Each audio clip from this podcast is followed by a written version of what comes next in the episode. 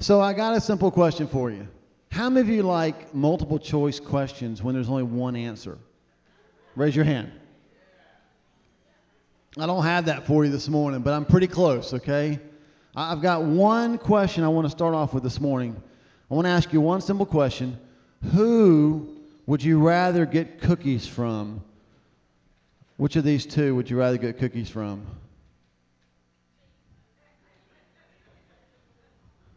Yeah, it, I mean, if you're a smart aleck, you said, hey, but we all know you're lying, right? Most of us would probably rather get a cookie from B, correct? Who says B? Raise your hand. Yeah, there's bees all in the house. Hope you're not allergic. Um, get it? Polite laughter. Thank you so much. You're going to snort soon, aren't you? Okay, good. Listen, here's the deal. It seems like a no brainer to look at that picture and say, I'd much rather have cookies from the lady that's the, the B side. But here's a really important, fundamental truth to the Christian faith that we actually miss on a regular basis.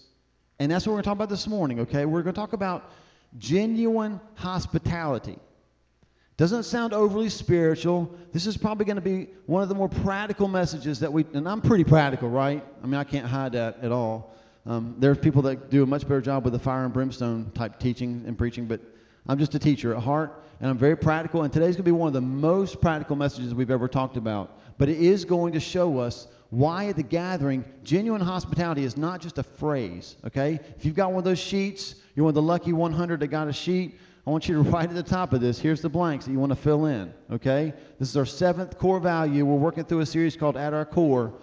And this is the value this week. We value genuine hospitality and expect open homes to lead to open hearts.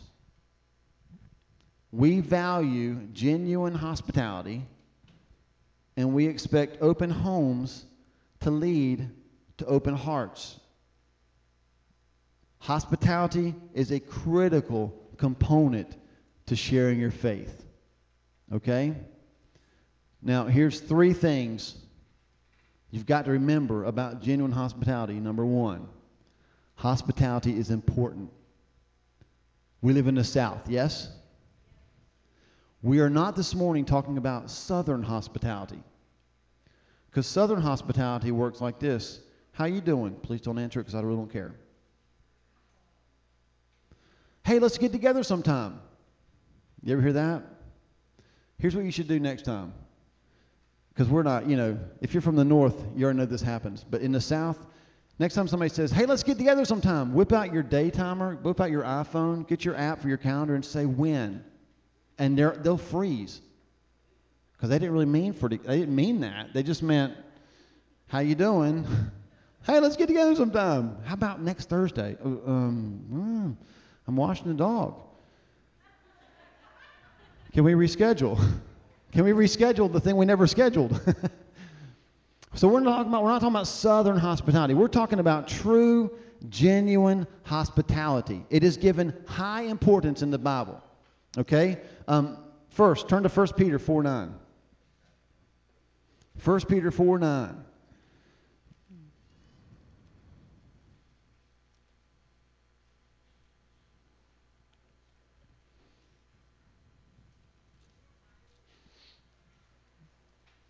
Paul says, um, Peter says, offer hospitality to one another without grumbling. Now, to get the full context, let's back up a couple verses, okay? Look at verse 7. Here's what it says The end of all things is near. Does that sound familiar?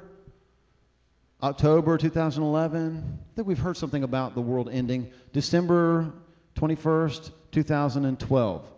So, by my calculations, we don't have a lot longer left. Man, we hear this stuff all the time. Okay? So what happens in America, probably all over the world, if somebody comes up walking holding a picket sign that says the end is near, do we listen or do we ignore? We ignore them, right? Because we think they're crazy. And maybe they are. But the truth of the matter is, if somebody were walking up to you and they said, listen, seriously, the end is near, and you believed them, would you listen more closely to what they have to say? I know I would. I would like to hear what the last instructions are. And so here's what the last instructions were The end of all things is, is near. Therefore, be clear minded and self controlled so that you can pray. Above all, love each other deeply because love covers over a multitude of sins. Offer hospitality to one another without grumbling. It's hospitality is one of the things that he mentions. It's like it's about to end. It's almost all over. And what we would normally do is, in the face of, a, of, a, an apocalypse, we would go to Walmart and get bread and milk. right? It might snow. It's crazy. I, I, I, love, I love living in Albemarle. I love that we're, we are, we have to succumb to the Charlotte area stations on TV. I love how they always tell me when it's going to snow in the mountains. Dude, I don't live in the mountains and I don't care at all. I don't, I mean, I, I don't even know anybody in Watauga County. So, can I get back to my TV program? Thank you so much. You know, we, we live in a, man, if they just come on and say, it might snow, there's a 0.001% chance of snow, and it may be one half inch. Walmart is jacked with people fighting over gallons of milk. So we typically think this the end is near, I'm going to take care of me. Is that fair to say? I'm going to start stockpiling. I'm not only going to stockpile canned goods in my basement, I'm getting a gun. Because if the end is near and there's no more cash, people are going to be, they're going to know I've got, my, I've got like stuff in my basement and they're going to come to my house and try to steal it. And I'm going to shoot them. How very Christian. How very Christian. So Peter says the end is the end is near. The end is near, and so what I want you to do is I want you to go to Walmart. I don't want you to buy one gallon of milk. I want you to buy five. I don't want you to get one loaf of bread. I want you to get ten. And I want you to tell people, come to my house. I got the food. Offer hospitality. Peter's like, hey, the world's going to blow up. Throw a party. Which sounds like something they do out in LA, doesn't it? That's what they always do in those movies. Isn't that crazy? Like aliens attack and they don't know what it is. I wonder what that thing is that's glowing red like it's going to shoot us. Hey, I know. Let's go on top of a building and get closer and have a party. Stupid, stupid people. He says, offer hospitality. It's, it's to be done without grumbling. The word grumbling literally means a secret debate. And now we come to it, don't we? Now we have found biblical evidence of southern hospitality. Because Southern hospitality is like this Hey, Michael. Dude, man, what's going on? Love you. Can you believe Michael? Can we step in the corner? Let's talk about Michael for a second. Look at what he's wearing, dude. On his head. That's Southern hospitality. Sounds good to the face, but it's done with grumbling it's done in a back room where we really talk about what we really think about the person that we just invited to our home for dinner. He says, offer hospitality without grumbling. Genuine hospitality is being kind, period. Southern hospitality is acting kind. Genuine hospitality is being kind. Make sense?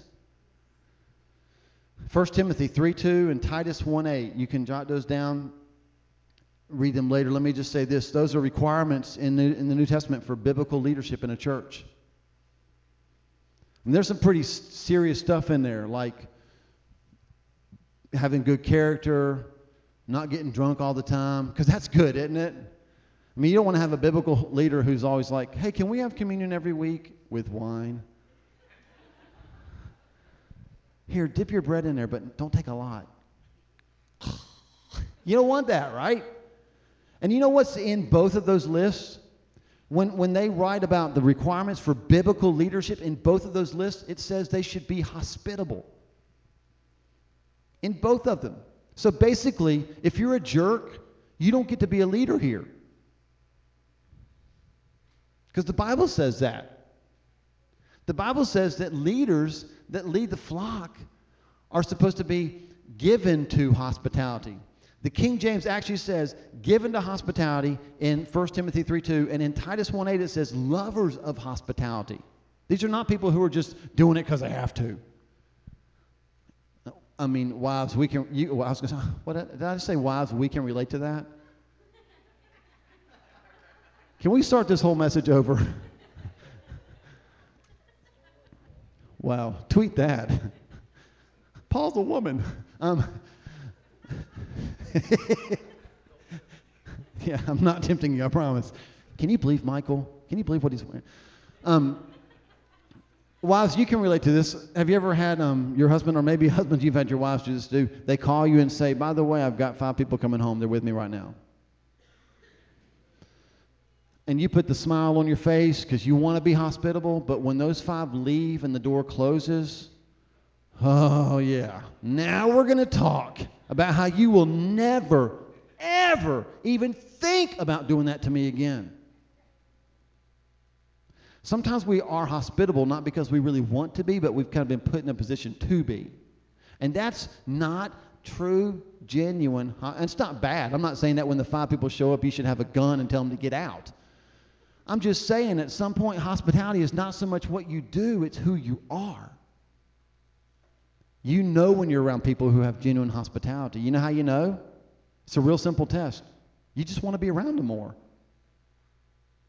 You don't walk away going, God, I hope I never bump into them. Like you don't go to Walmart peeking around aisles to make sure that person's not there so you can go the other way. People that have genuine hospitality, when you see them in Walmart, you go and say hi because you want to be around them. It's a real simple test. Leaders are men who are given to hospitality who love hospitality.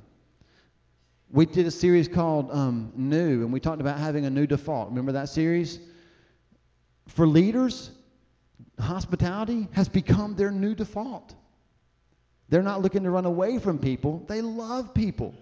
I love when pastors say, Man, ministry is great except for the people. You know what I say to those ministers? Go flip burgers. You're not supposed to be in the ministry. If you don't love people, get out. Because you're killing people. Now, sometimes you don't like people. Like Michael, if he actually tweeted that, we're going to have a problem. But you got to love people. God says hospitality is important. He puts a high premium on hospitality, so much so that he would actually say, I died for a church and you can't lead this church unless you love hospitality. It's important, right? Number two, dose. Hospitality needs a place. Even though hospitality is something that we are, it typically happens somewhere. Okay, let me explain what I mean by that. In the Bible, um, the place where hospitality happened the most was, was the house. It was in the home. So if you actually go and study this, you'll find out that 123 times the word homes or house is used in the gospel and Acts. So here are just some of the things that happened in the New Testament in the days of Jesus and the early church in houses. Are you ready? You have to write fast or just put your pen down and get this later off the internet. Church happened, 1 Corinthians 16, 19. Healing happened, Matthew 8, 14 and 17. Matthew 9, 28 through 30. Mark 2, 1 through 13. Mark 5, 38. How many of you just put your pens down just then? You're like, I give up. It's not going to happen. The dead were brought back to life in a house. Mark chapter 5, verse 38. Sinners were saved in a house. Luke 19, 5 through 6. The grieving were comforted. John 11, 31. I love this one. Luke 5 29. Parties happened in houses. Now, we're going to move on from that because you're already trying to figure out when Jesus partied, what does that mean? Did he have a keg of grape juice?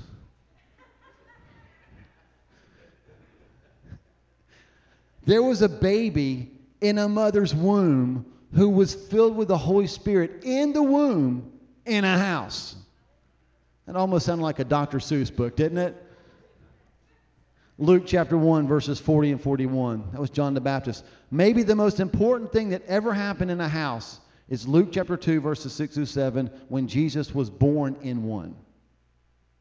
Not at the Holiday Inn. If that confuses you, go on our website and look at Christmas Mythbusters, and you'll understand why.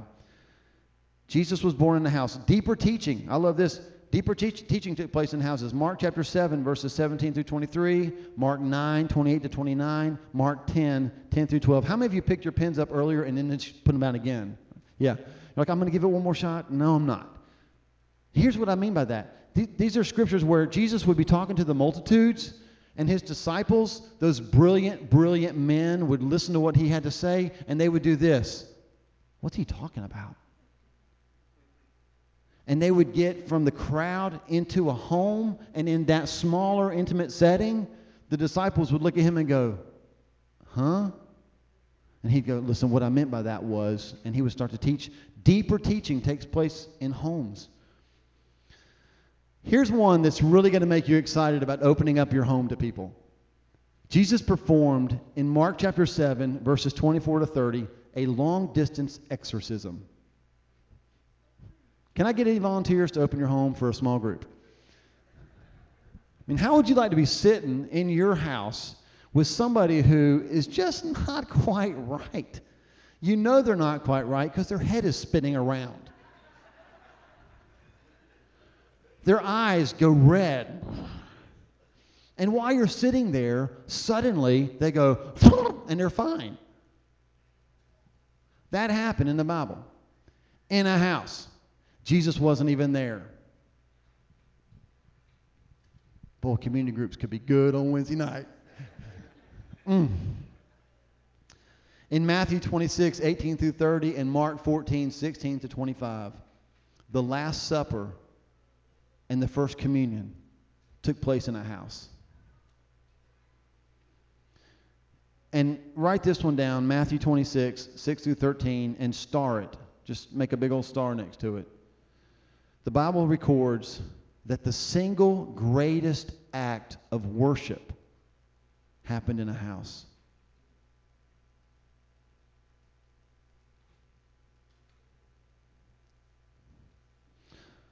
Here's why all this is important.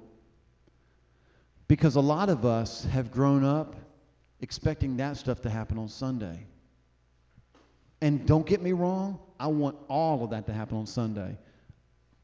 Even the long distance exorcism should be the most awesome service ever. You know, like, what did your preacher talk about? I don't know, but that dude's head quit spinning. It was awesome. like, dude puked and then it went back in his body. It was crazy.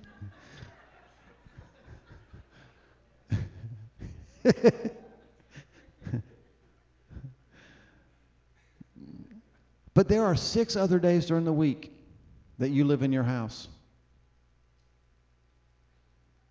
When everything we just read happened in a place just like where you live. Because somebody said, I'll open my home up. I mean, I'm a little freaked about the exorcism in the house, but I'm pretty stoked that I could actually open my house up to people and see that stuff happen. I could see somebody get, get comforted because they've lost a loved one and they're grieving. I could actually see somebody walk in and say, man, my, my hand, I, I, think, I think I broke it. And the reason I know is because my arm's going that way. And you know, you're in your house and you're like, well, I mean, the Bible says we can anoint you with oil, and I don't have any oil, oil but I got like Crisco. Can we do that? Scoop it out, rub it on their forehead. Jesus heal their body. Um, can you imagine watching that arm be healed in your house?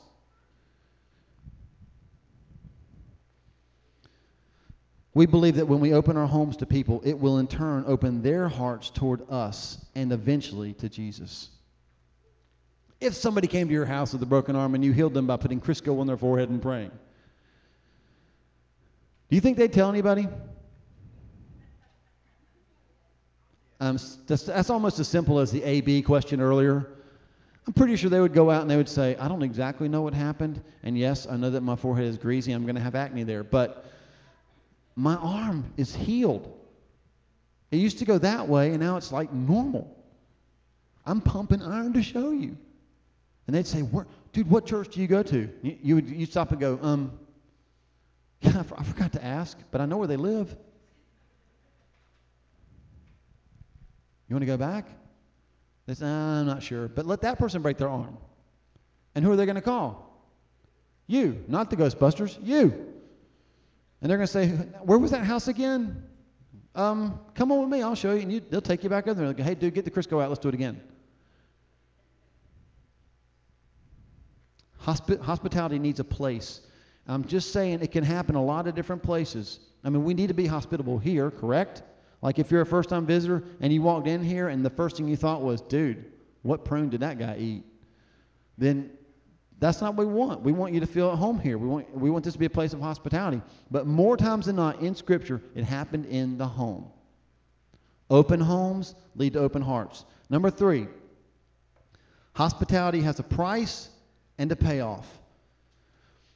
Which sounds really simple, you know, hey, just open your home and watch amazing things happen. But the truth of the matter is, there is a price that it will require in order to see the payoff. I want you to turn to Mark chapter 2. We're going to close with this passage. Mark chapter 2 is a great example of, of this price that you have to pay and then the payoff when you pay it. That was a confusing sentence, wasn't it? The price you have to pay and the payoff when you pay it. All I heard was pay, pay, pay, pay. Pal. Mark chapter 2. Let's read it real quick, verses 1 through 12, and then we'll explain it. A few days later, when Jesus again entered Capernaum, the people heard that he had come home. So many gathered that there was no room left, not even outside the door, and he preached the word to them. Some men came, bringing to him a paralytic, carried by four of them. Since they could not get to Jesus because of the crowd, they made an opening in the roof above Jesus, and after digging through it, lowered the mat the paralyzed man was lying on. When Jesus saw their faith, he said to the paralytic, Son, your sins are forgiven. Now, some teachers of the law were sitting there, thinking to themselves, Why does this fellow talk like that? He's blaspheming. What can, who can forgive sins but God alone? I don't know if you noticed this or not, but they were practicing southern hospitality. Okay? They were whispering among themselves about what just happened. Immediately, Jesus knew in his spirit that, that this is what they were thinking in their hearts. And he said to them, I love this. Verse 9, or he turns to them and says, Why are you thinking these things? Which is easier to say to the paralytic, Your sins are forgiven, or to say, Get up, take your mat, and walk? But that you may know that the Son of Man has authority on earth to forgive sins, he said to the paralytic, I tell you, get up, take your mat, and go home. Verse 12, he got up, took his mat, and walked out in full view of them all. This amazed everyone, and they praised God, saying, We have never seen anything like this. Great story. We've all heard it a bunch of times, and we always read it and go, I love that story. But I want to challenge you to do something this morning a little bit different. Would you be willing to read this story from the perspective of the homeowner? Okay? Here are the things that this homeowner did as he practiced genuine hospitality. 1, verse 2 says, He allowed a crowd to gather. Now, that doesn't sound like such a big deal until your living room that holds 10 has 100. And how many of you know, because you love your home, that becomes kind of a big deal? Can I get an amen from the ladies in the house? Because the men are like, as long as I can see the big screen TV, it's cool. But the women are going, oh God, please, what's going to break? What are they going? 100 people. Ah. Okay, it's a little bit of a freak out moment. He allowed a crowd to gather. He allowed Jesus to preach, which at that moment was not becoming a very popular thing to do. Jesus was kind of a polarizing dude. I mean, you can see this here because Jesus caused the religious people to practice southern hospitality. They didn't like him at all. And so this man actually put himself in a position to be guilty by association just by letting Jesus be in the house. Both of those require being outside the comfort, the comfort the comfortable norm. And then he allowed this, verse 4, a mess to happen in his home. And we don't read it like that, we read it romantically. And then Jesus was teaching the crowd.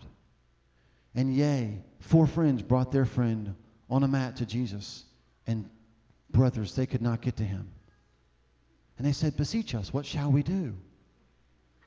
We shall climb to the roof, and we shall part the tiles and lower, yea, this man unto Jesus, that he might be healed and we might live happily ever after. But what happened was they couldn't get to Jesus. And they grabbed their friend and went up on the, on the roof. And in those days, the roofs were made like this there was mud, and there was dirt, and there were sticks, anything they could do to make a roof. And so when these guys said, like, they moved the tile, they picked the first tile up to reveal all the dirt. And then the Bible says they started to dig. Now, I don't know how you dig, but we live in North Carolina. So digging to me is like you put the shovel there, you jump on it, and it goes that far into the ground. So then you get your pickaxe, boom, and it goes that far into it because it's like hard to dig around here. But when you're digging, what happens? Does dirt just magically fall into neat piles? No, it goes everywhere. So while Jesus is teaching, at some point he goes,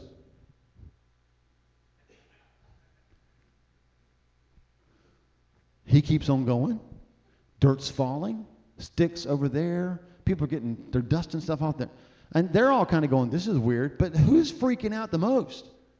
Somewhere in that house is the owner of the house, and he's allowing people to dig through his roof. I mean, I want you to get that. If you don't really get it, we're coming to your house tonight, and I'm going to dig through your roof. and you will get it. Illustrated sermon, one you will never forget, and I will not pay for. So this, this owner allows not only a crowd to gather, not only does he allow Jesus to teach the crowd, but he allows men who he does not know to dig through his roof in order to lower their friend to Jesus. This reminds me of two things a broken precious moments collection and an angry janitor. Now, when Wendy and I first were in youth ministry, we were in Clover, South Carolina, living in a farmhouse where the floors went like this. And nothing, none of our furniture matched because it was all donated, but it all matched the carpet, which kind of shows you how bad the carpet was. And we had teenagers over one night, and we're doing this prayer meeting, and so we all kind of gathered and we're holding hands and we're praying, you know. And some of the kids, I'd like to say that, like, you know, the Holy Spirit was all over them and they were all into the prayer, but really what it was, they were junior high boys, and so they just didn't want to hold hands. And so, like, they're just doing this and doing this, and eventually, in the middle of the prayer, and Jesus, we heard crash. Nobody's breathing. Open the eyes. Pieces of precious moments collection everywhere. And two junior high boys with red faces going, oh crap. Miss Wendy, what happened, guys? He did it. He did it. I mean, bottom line is, I don't know who did it, but I know that our Precious Moments collection, gone. And it was like those little small ones. I'm not into that stuff at all, but Wendy was, so it was a big deal, right? Gone. There's a price to pay for hospitality. And that, that's not a big deal. I mean, goodness gracious, we can all pay higher prices than that. But when you're not willing to pay the price, you become like the angry janitor, who in a church that I worked at actually got tired of walking into the bathrooms and seeing black scuff marks from tennis shoes. You know what I'm talking about? And so this is where we had youth group, and so she actually wrote out Post-it notes and stuck them on the wall that said in big bold letters, "Don't scuff the floors." Which I then went and pulled down and ripped up and gave it to her and said, "It's your job to clean them. You're the janitor." It's my job to have students come in here that don't know Jesus and will scuff your floors. That's why you're paid. That's what I'm paid to do. Love you. Don't ever put these signs back up. If you do, I'll just pull them down again. If you need me to help you with the scuff marks, I'll help you with the scuff marks, but don't put it up again. That's not true biblical, genuine hospitality. And I tell you this because there will come a day when we will not be in this place but we will be in a place that feels more like our place. And we will be tempted to say things like this um, Whoa, we don't do that here. Why not? Well, we don't want to mess up our carpet. Mm. Okay, we're going to mess up the carpet because that's what happens. I, I want a home that's lived in. If I come to your house, is it lived in? I don't want to walk into your house and go, dude, I'm afraid to move. I'm afraid to breathe because I'll either break something or they'll kill me for breathing. It's lived in. I don't want us to be a church that puts up signs that don't make a mess. Like, dude, make a mess. We're just glad to have you here. It has a price and it has a payoff. Look at the payoff. Verses 11 and 12, the man gets healed. Verse 12, the people are amazed. Here's what I want you to get, okay?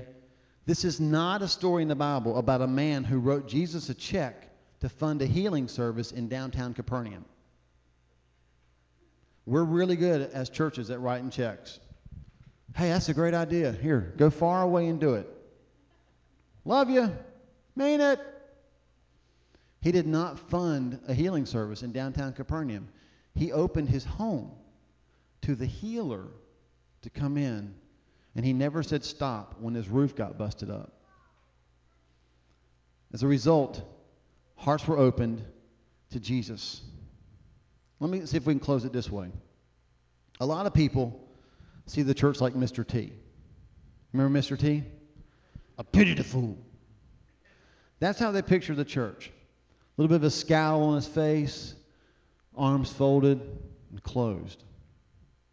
I believe that this is a better picture of the church. Christ the Redeemer statue in Rio.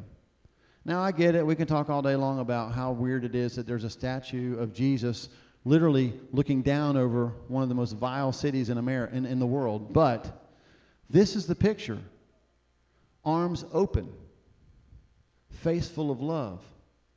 So here's the, here's the deal for us we are kind of born closed. Okay? We, we kind of keep to ourselves. It doesn't make us bad, it makes us human. It makes us naturally human. But if we're truly Christ followers and He's open, we can't be closed. It really is as simple as that. So here's, here's how it applies to your life. Let's talk about next steps. You hear a message like this What's your next step? You walk out of here. What do you do next? It might be your next step is to open your heart to Jesus. It's very possible that you're here, you've never made a decision to follow Jesus Christ. Well, I'm going to tell you right now the best move you can ever make is not just open your arms, open your heart. To say to Jesus, I'm not going to be close to you anymore. I'm not sure about the gathering because they seem a little bit weird.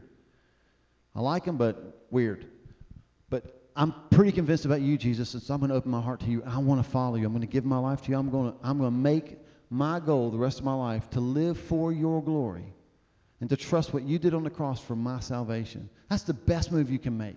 And if you've never made that, your application from this message is we're going to pray that God saves your soul through Jesus Christ. Okay? Now, if you've already done that, what's your next step from this place? Possibly it's, um, it's going to a community group this week. I mean, can we get that practical? No, we can't. Dude, don't be asking me for another night during the week. That's closed, right? But opening the possibility. Here's what I know. I love this. Community group is the hardest step you'll ever take, and it's the most rewarding one. I hear it all the time. I mean, I, I, could, we wouldn't have time for it, but I could ask every single person that's been to a community group to come up here. It's about 40 of you that go, and here's what, they, here's what you hear them say I didn't want to go, but I'll never not go now. It's just something happens. There's, openness because open homes create open hearts. And people start sharing what's going on in their lives. And you're kind of sitting there going, wow, you don't get this on a Sunday morning. No kidding. No kidding. That's why one of the things that happened in the New Testament was Jesus would teach the multitudes, and then they'd get in a home and start eating, and the disciples would go, What's that mean? And they would talk it out. That might be your next step. If you're already going to a community group, then you know that a lot of a couple of them are really packed, like too many people. Maybe the next step for you is to open up your home. Oh, did he really just say that? Did I just say open your home? I mean, you want me to open my home and maybe somebody's going to like dig through my roof or break something that's really important to me? Look, I'm just praying if you're a Tar Heel fan that you open your home and all your memorabilia gets broken.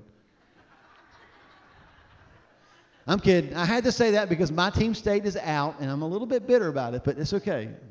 Whatever. Now, if none of that applies to you, like I'm, I'm I don't, you know, I'm a Christian, but I'm not going to a community group. I mean, you can ask me a million times, Pastor Paul, and I'm not going to go. That's cool. I'll keep asking, but you know, and I'm probably not going to my home right now. Okay, how about a small step? How about something really, really simple? How many of you can bake cookies? Raise your hand. Be proud. Raise your hand. I can bake cookies. Maybe I should have asked more specifically. How many of you can bake cookies that people want to eat? yeah, okay. Because I can bake cookies, but or hockey pucks or whatever you want to call them. How about I just give you this this real simple challenge? You want to apply this message? Sometime this week, bake a dozen cookies and take them to somebody that lives near you. Hmm. Pretty simple. You don't even have to mention the gathering. I mean, you can if they ask you, but if they say, "Why are you doing this?" Uh, you know, I just want, just want to give you some cookies. Are they poisoned? You can say, maybe. No. poisoned with love. Poisoned with love. Um, just give them away. I mean, just take, take a simple step. Bake a dozen cookies. Take them to somebody that lives near you. Just simple, small steps. Here's what you're going to find openness openness leads to a contagious reaction. It leads to something that's beyond belief. That's what's happening in our community groups. It's contagious. Somebody opens their heart and starts sharing, and someone else goes, Oh, I got a story. I, was down at Larry and Carol's, and this will come as no, sh- no surprise if you know Larry and Carol, but you know, I've heard Larry tell me this a couple times already, and then Carol was telling a story Wednesday night about how, you know, just going through their day. Like Larry told me one time, I'm getting my hair cut, and the guy that's, that's cutting my hair, all of a sudden he's just telling me stuff, and he's just, the barber stopped and went, I don't know why I'm telling you this. You ever have that happen? People go, why am I saying all this to you? And Carol was telling the story about being at the gas station, and she gets in this conversation with this lady, and it's a long conversation. It's long enough that when she got in the car, Larry turned to her and said, like, who was that? And Carol said, I don't know. I just said, how you doing? And instead of practice, practicing southern hospitality, Carol practiced genuine hospitality and had a conversation with the lady and got in the car with a whole bunch of stuff to pray about with Larry about the woman that she met at the gas station. When you open your home, you will be amazed. When you start practicing genuine hospitality, you will be amazed at the people that will want to talk to you. They will, I mean, you will be the person who, you're going into Walmart asking yourself, do I really want to ask how people are doing? Because if I ask them, they're probably going to tell me. But I want a church full of people like that. I want a church full of people that say, How are you doing? And they mean it so much that the people they asked just go, Well, now that you mention it, you ever, um, this is a weird way to end a message, I know, but have you ever heard the expression diarrhea of the mouth? It's when you start talking and can't stop. I'd like for people to have that around the gathering all the time. Not in the gathering necessarily, nor even the other diarrhea, but um, specifically, I would like people to find themselves talking to people that come to the gathering and wondering when they get in the car, why, why did I say all that? Because there's something about being comfortable around people that have true biblical hospitality that makes people want to sit and chat. The lunch lady, if you had to get a cookie from her, you get it on the run. Right? Thanks. The grandma, you get it with lemonade, with milk. She has you sit down. You don't even once stop to think about the fact that she could be a mass murderer portraying herself as a grandma. You just and she says, "How you doing?" And you go, "God, I'm so glad you asked." And 30 minutes later, you fell victim to genuine hospitality. And your heart is open. That's our prayer at the gathering. That you would open your home. Open who you are the most. Genuine hospitality is something that can only happen when you offer something that is yours. It can be your time, it can be your, your energy. More times than not in Scripture, it's your home. I want you to be praying this week God, how can I open my home Pray about it while you're baking a dozen cookies and taking it to somebody that lives near you.